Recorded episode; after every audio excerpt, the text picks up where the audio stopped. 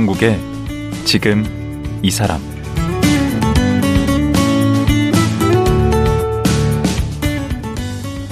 안녕하세요. 강원국입니다. 혹시 광화문 월대라고 아십니까? 월대는 광화문 앞 넓은 단으로 여러 공식 의뢰가 행해지는 곳인데요. 일제 강점기 때 훼손된 후 오랜 기간 잊혀졌다가 올해 복원이 완료될 예정입니다. 그런데 최근에 그 앞을 지켰던 상서로운 동물상인 서수상이 발견되어서 복원의 활용 정점을 찍게 됐습니다. 그리고 이 과정에서 고 이건희 회장의 문화재 컬렉션이 다시 한번 주목을 받았는데요. 오늘은 많이 들었지만 사실은 잘 알지 못하는 우리의 문화재와 우리 미술품에 대해 얘기 나누는 시간을 갖겠습니다. 미술평론가인 손영옥 국민일보 문화재 전문기자 지금 만나보겠습니다.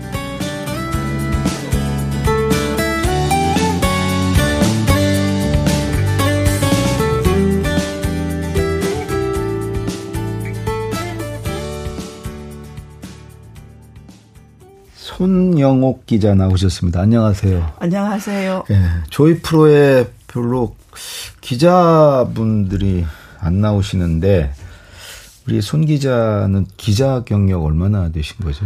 제가 90년에 입사를 했으니 지금 34년 차라고 할 수 있습니다. 네. 너안 잘렸어요? 네. 되게 오래 하시네. 가늘고 길게 가. 어. 인생 모토여서. 네. 근데 그냥 기자가 아니고 네. 미술 전문 기자시더라고요. 그래서 안 잘리신 것 같아요. 아. 미술 전문 기자는 뭐예요? 아, 미술 전문 기자.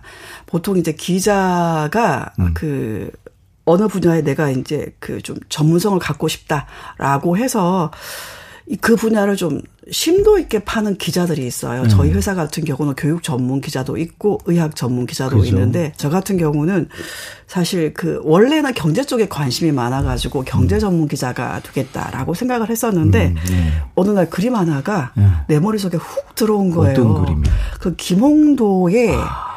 그 마상 청앵도인데 다 아실 거예요. 이름이 좀 낯설어서 그러지 말 위에서 그 선비가 이렇게 말을 타고 가다가 네. 그 꾀꼬리 두 마리가 네. 이렇게 서로 사랑을 속삭이듯이 웃는 그런 그 흘낏 보는 그런 그림이에요. 어, 본것 같다. 간송 미술관에서 아마 이렇게 하거나 했을 때꼭 음. 보셨을 것 같은데 음. 그 그림이 내 머릿속에 훅 들어오면서 음. 그때부터 와, 나는 정말 미술을 공부하고 싶어. 알타미라 동굴 벽화를 더듬듯이 미술을 공부하고 싶다는 욕망이 생겼어요. 그게 이제 그 한 마흔 전후에 아. 그러니까 보통 사람들이 인생 마흔에 이렇게 불혹이라 하지만 오히려 마음이 흔들리잖아요. 저 같은 경우도 그때 마음이 너무 많이 흔들려서 막 그 보험도 들고 막 그랬던 시기였는데 보험도 여러 가지 들고 그랬던 시기였는데 아 나도 이제 그냥 기자가 아니라 음. 어떤 전문성을 가진 전문 기자가 되어야 되겠다라고 음. 생각을 했었고 음. 그 시기에 음. 경제 전문 기자를 하려고 하다가 음. 어느 날 내 머릿속에 훅 들어온 이 그림 때문에, 때문에 내가 예 공부를 해야 되겠다 해서 석사 박사를 직장 다니면서 한 거죠 신문사 생활을 하면서. 미술 기자 중에는 유일한 박사시더라고. 네, 저의 자부심입니다. 어 쨌거나 아. 현장에서 박사학위를 몇 살에 받았다고요? 40, 50살? 48세? 48세. 우리나라 나이로 하셔야지 이렇게 깎으시면 어떻게 네, 48세. 예, 아, 예, 예. 늦게 네. 받으셨네. 네, 네, 그렇습니다. 네, 네, 네. 무슨 뭐 대학에서 가르치려고 받은 건 아니네. 아, 그때 제가 이제 전문 기자 강연을 갈 때 보면 그 워싱턴 포스트나 뉴욕 타임즈 편집 국장들이 음. 와, 이제는 세상이 달라져서 신문이 그냥 그 사실 전달만이 아니고 한 의견을 말하고 나아가 음. 통찰, insight를 말할 수 있는 그런 음. 전문성이 있는 내용 을 음. 제 기사 속에서 담아내는 게 저를 차별화시키고 한국의 언론을 좀 질적으로 발전시키는 게 아닐까라는 음. 생각을 합니다. 어, 그 잘하셨네. 근데 그 이거 해보니까 어떻게 재미가 있습니까? 매력 있어요? 아, 그 미술이나 이런 예, 쪽. 그림은 말이에요. 내가 그리는 거 말고 보는 기쁨이 있어. 감상하는 기쁨. 아. 이 기쁨이 너무나 커요. 음. 그 문화재 쪽도 좀 관심이 있으신가요? 아, 그럼요. 저는 미술하고 문화재 분야 전문 기자예요. 네. 그러면 이번에 그 광화문에 네네. 이 월대 뭐 서수상이 네네네. 발견이 됐다. 네네네. 이게 아마 조만간에 이렇게 이제 복원이 될 것 같은데. 네네네. 이 월대는 뭐 서수상은 뭐예요? 서수상. 아, 서수상은 네. 이제 한자로 상서로울 서자, 짐승 숫자, 음. 그다음에 모양 사자 해가지고 아. 상서로운 그 동물 모양을 얘기하는데 우리가 흔히 보는 일반적으로 보는 호랑이나 그런 게 아니고 음. 상상 속에 그런 아. 상서로운 동물 모양의 상을 얘기하는데 대략 어떻게 생긴 거예요? 이 서수상은 좀 특이하게 얼굴은 용의 모양. 음. 얼굴은 용의 모양인데 음. 이 목에는 사자의 갈기가 있는. 그러니까 일반적인 동물이 아니죠. 상상 속의 동물 인 음. 거죠. 음. 예, 그 그게 서수상이고. 네네네. 이 월대는 뭐예요? 월대는 이제 궁궐이나 음. 아니면 뭐 광화문 같은 음. 대한문 같은 그, 그 궁궐의 정문 앞에 약간 무대처럼 이렇게 쭉 넓게 그 대가 있어서 중계 3단 형식으로 돼 있어 가지고 중간에는 어도라 그래서 음. 왕이 지나는 길. 음. 그다음에 양쪽 옆에는 조금 넓게 신하들이 이제 지나는 길이에요. 어. 여기를 지나갈 때는 신하들은 말을 타고 못 들어가요. 음. 신하들은 말에서 내려서 걸어가는데 음. 일종의 이제 그 왕실의 위엄을 드러내기 위한 장치인 거죠. 거기서 이제 그 왕실 어떤 행사 같은 것도 음. 열릴 수도 있는 거고 또 왕이 뭐 지나가면서 이렇게 일종의 무대 같은 거네. 그렇죠. 무대 장치. 근데 그게 거죠. 일제 강점기 때 묻혔나 봐요. 그렇죠. 예, 예, 예. 그 앞으로 1920년 무렵에 음. 전철이 이제 지나가게 되잖아요. 음. 전철이 지나가면서 그게 이제 훼손되면서 이제 점점 시간이 흘러가면서 음. 땅이 이렇게 지중이 이렇게 쌓이면서 이제 사라져 버린 거죠. 땅 속에 아. 묻혀 있다가 음. 저희가 이제 전통을 조선 왕실의 권위를 회복하자 그래서 그 복원 사업이 한 2년간 진행이 되면서 음. 연말에 마무리가 되잖아요. 음. 그리고 올 10월쯤에 그거를 이제 공개하려고 하고 있었는데 마침 그 시점 시점에 그 광화문 월대가 3면 구조라 그랬잖아요. 네. 왕이 지나는 길 어도 그다음에 양쪽 신화의 길이 있는데 네. 왕이 지나는 길 양쪽에 네. 그 서수상이 있었던 거예요. 아. 그게 사라진 거죠. 사라졌는데 그게 최근에 이제 발견이 된 거죠. 아 그게 호암미술, 호암미술관에서 음. 예전부터 있었는데 음. 누구도 그게 그 광화문 월대 서수상이라고 생각을 못한 거예요. 그러니까 호암 삼성의 그 호암 그렇죠. 미술관에 있는 호암 미술관에 호암 미술관이 1982년 개관할 때부터 그 자리에 쭉 있었는데 아 그게 뭔지 몰랐구나. 그렇죠. 서수상인 건 알았는데 그것과 이 광화문 월대를 연결시키지 못한 거죠. 어. 근데 그거를 어떻게 알았어요? 근데 이번에? 이번 게 너무 재미있는 게 음. 뭐냐면 이거를 그 덕후가 발견한 거예요. 덕후가 일반인이 예, 일반 덕후가 이제 유튜브 Lost Heritage라는 음. 그런 그 채널 그 유튜브 채널을 운영하는 그런 유튜브가 있었는데 음. 그 유튜브가 어 저 서수상 저 혹시 그 광화문 월대에 있는 그 서수상 아니야? 라고 음. 생각을 한 거죠. 그래서 아. 문화재청에 제보를 했고 어허. 문화재 위원께서 이제 해보니 어 맞는 거예요. 음. 그래서 그게 확인이 되니까 문화재청은 삼성 문화재단 호암미술관을 관장하는 이제 그 기관이 삼성 문화재단이잖아요. 네. 그래서 그쪽에 연락해서 아 이렇게 우리가 확인해 보니 그 용인 호암미술관에 있는 그 서수상이 두 개가 다 있어요? 그 호암미술관. 그러니까 원래 그렇죠. 그게 두, 원래 두 개가 나란히 있는 거죠. 아.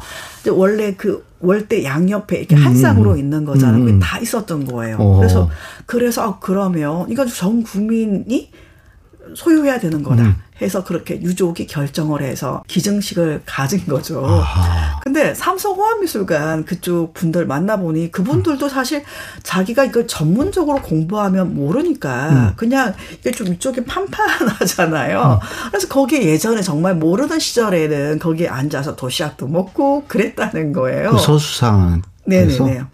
음. 서수상이 이제 밑에 받침돌이 있고 이렇게 계단 옆에다가 두는 거기 때문에 위로 불로 올라와 있는 게 아니고 얼굴 상이 있고 음. 몸통 부분은 평평하게 이렇게 아, 있잖아요. 거기서 밥도 먹었다. 네, 뭐 그랬다. 그럼 그걸 어떻게 입수했는지도 모르겠네 그분들도. 그 그렇죠. 사실 저만 해도 이 문화재는 네. 그 우리 옛날에 그 수학여행 갈 때 경주 가고 네. 그뭐 어디 소풍 갈 때 주로 이제 가서 그게 문화재인지도 모르고 이제 네네네네. 보고 그랬는데 그 요즘에는 좀 이 문화재에 대한 관심이 그래도 많이 높아졌죠. 그렇죠. 관심들이 예, 예, 많아졌죠. 예, 예, 예. 제가 이제 이 서수상 관련해서 석조 미술 전문가 분들하고 좀 취재를 하잖아요. 음. 근데 그 박사 학위를 받으신 분이 우리나라에서 조선 시대 석조 미술로 박사 학위 받은 사람은 세 명 말고는 없다는 거예요. 어허. 그러니까 전문가가 이 분야를 다 커버할 수는 없는 거죠. 음. 근데 이럴 때 이런 덕후가 음. 이런 제보가 들어와서 어떤 정책에도 아니면 이 음. 기증으로 끌어냈다는 점에서 어떤 한 분야의 전문가 일반 사람도 전문가가 되는 거는 참 좋은 일이고 음. 이런 것들이 진짜 전문가 영역에 있는 사람들과 일반인 덕후가 함께 이렇게 좀 할 수 있는 그런 문화가 활성화되면 참 좋지 않을까 음. 그런 생각을 했습니다. 음.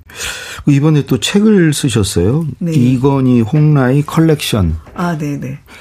그 이건희 컬렉션은 제가 이제 많이 들어봤어요. 네네네. 그 이건희 씨가 이렇게 수집한 네네. 뭐 문화재 미술품들을 기증한 거잖아요. 네네 그렇죠. 이게 2021년 거죠. 4월 28일 날 네네네 그 국가에 이제 기증을 했죠. 네네. 네. 뭐 나라가 떠들썩했는데 네.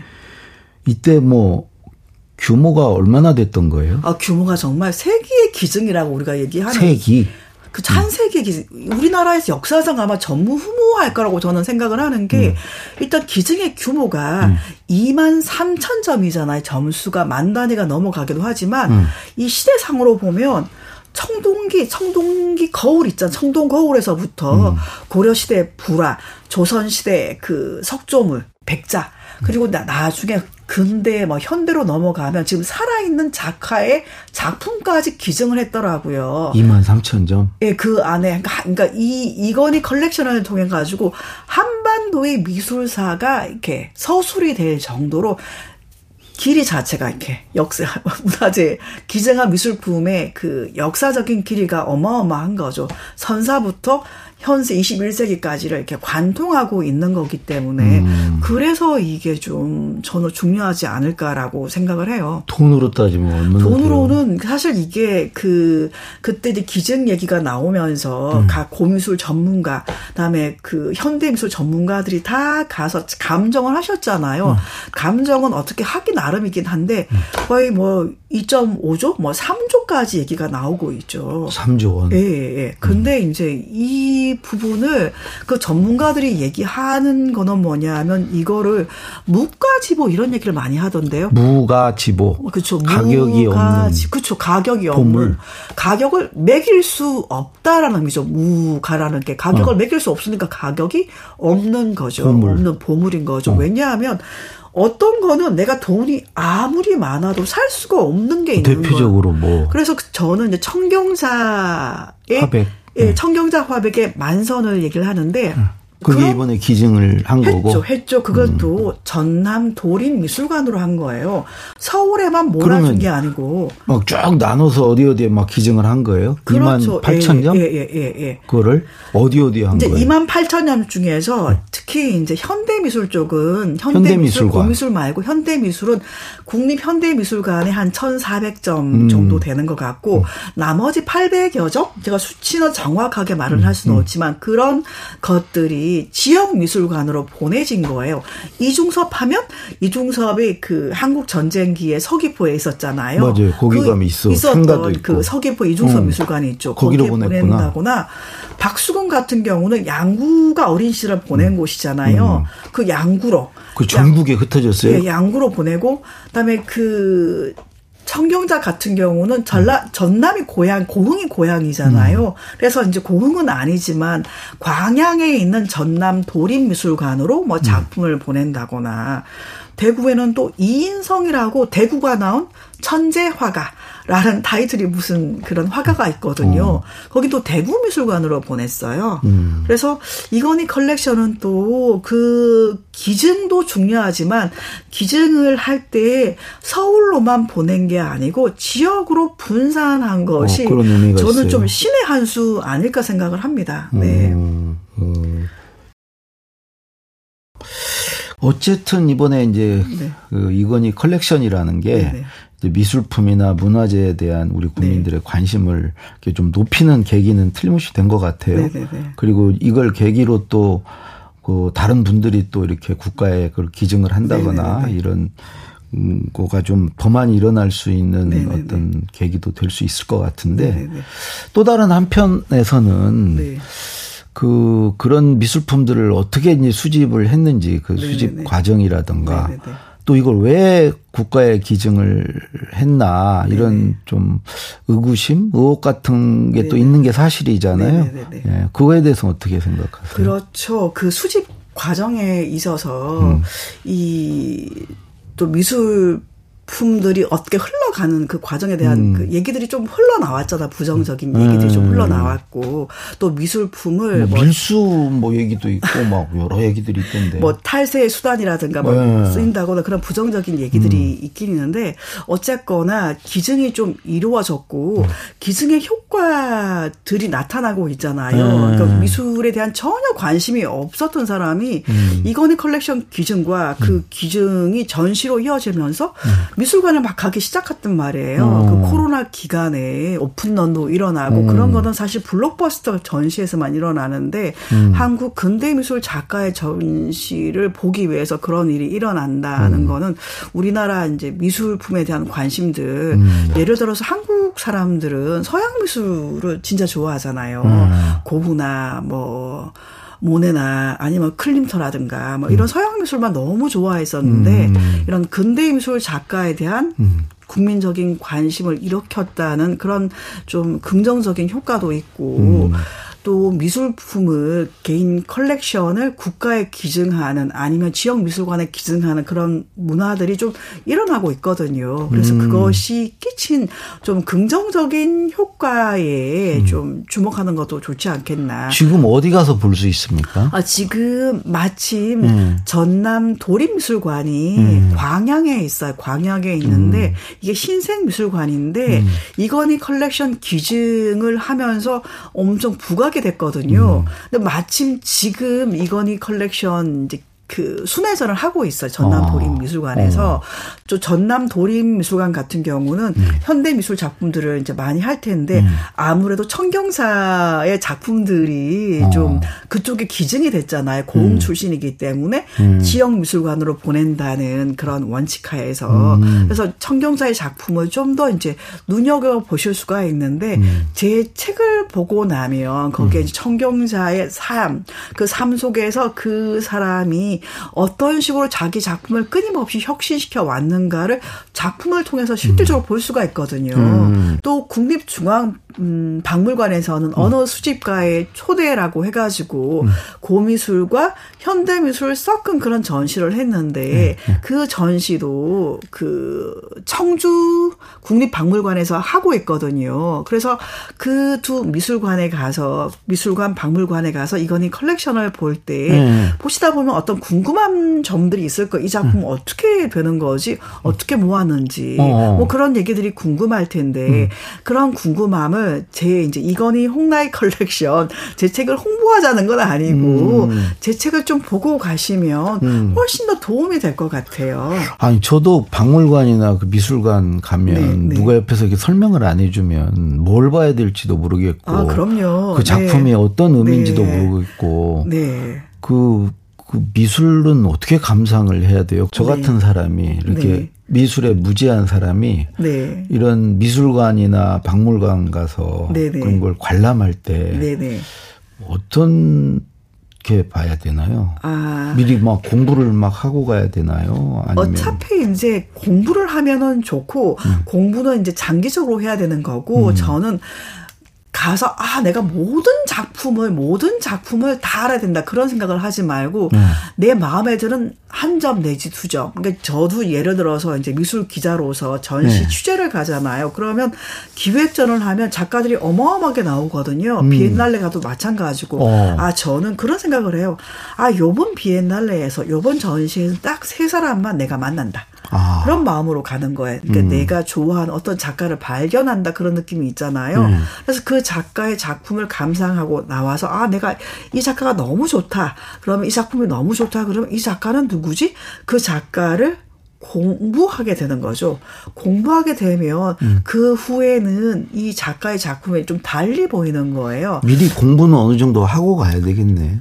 처음부터 하면 좋은데 이제 그 전시가 계기가 돼가지고 공부하는 케이스들이 정말 많죠. 그러니까 음. 우리 주변에서 보면 이제 그 어떤 미술을 뒤늦게 공부하신 사람들을 보면 아 음. 내가 유럽의 박물관을 갔는데 저 작품이 너무 좋아서 아 공부하게 돼서 나중에 책을 썼다 음. 그런 분들이 많거든요. 음. 일단은 보시고 본 그 감흥을 그냥 휘발성으로 그냥 보내지 않고 계속 공부하다 보면 어떤 그 분야에 좀 전문가가 될 수 있지 않나. 않나 얘기할 수 있을 것 같습니다. 아, 예.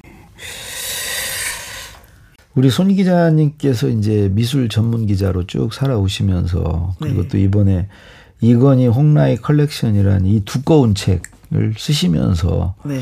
뭔가 이렇게 느끼거나 깨달은 게 있으시다면 뭐가 네, 네. 있을까요?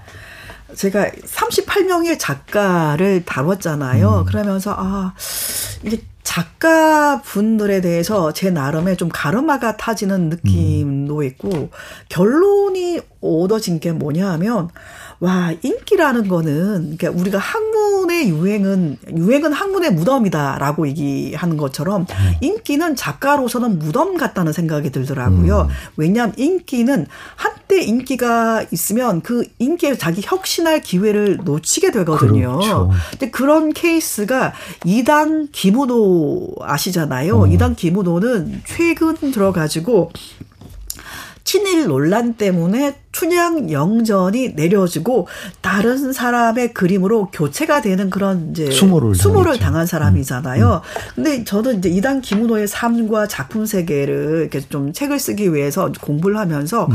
와 이단 김은호에게서는 친일 논란보다도 그 사람의 얼룩은 뭐냐 하면 더 문제가 있어. 인기 인기라는 어. 생각하죠. 인기죠. 어. 근데 그 이분은 정말 친일 논란이 있었음에도 불구하고 엄청나게 그림이 잘 팔렸던 사람인 인기는 거예요. 있었네. 예.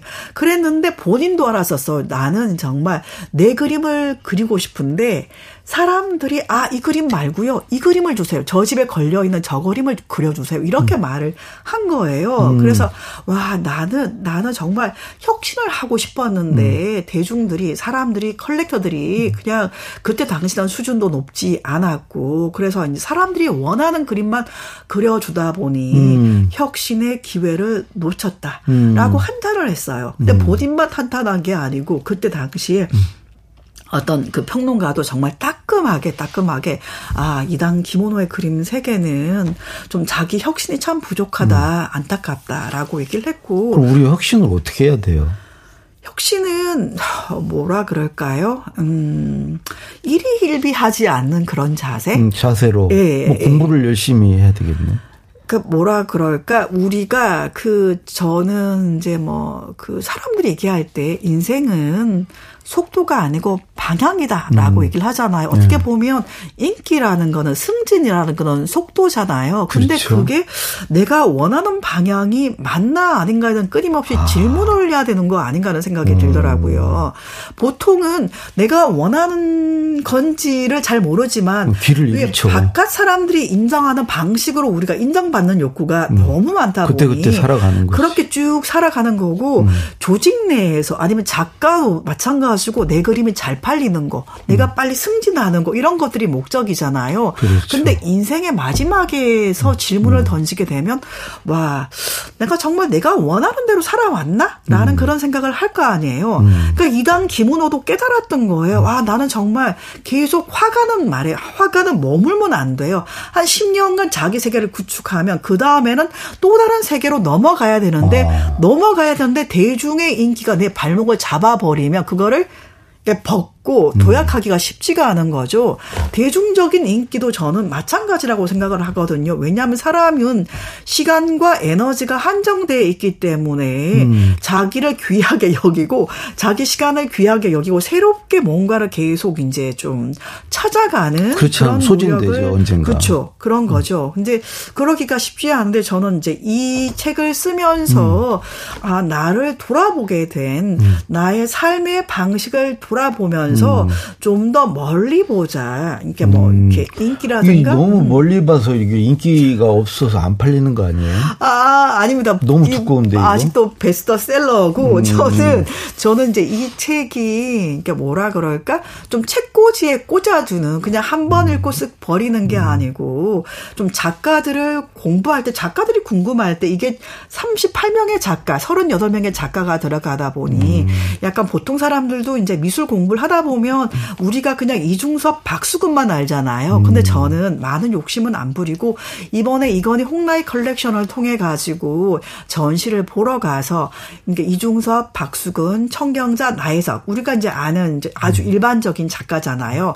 거기서 한 걸음 더 나가서 음. 좀 유영국도 알게 되고 장욱진도 알게 되고 음. 제가 정말 이 책을 쓰면서 알게 된 그 one pick하는 김종태까지 김종 종태. 근데 김종태 작가는 지금 얼마 전에 경기도 미술관에서 순회전을 할 때 나왔었는데 음. 제가 조금 전남 도립 미술관 전시까지 나왔는지는 확인은 미처 못했어요. 그렇게 좀 내가 아는 작가들의 그 boundary 이름을 한 발짝 한 발짝 한 발 좀 늘려가는 그런 사람이 됐으면 좋겠습니다. 예.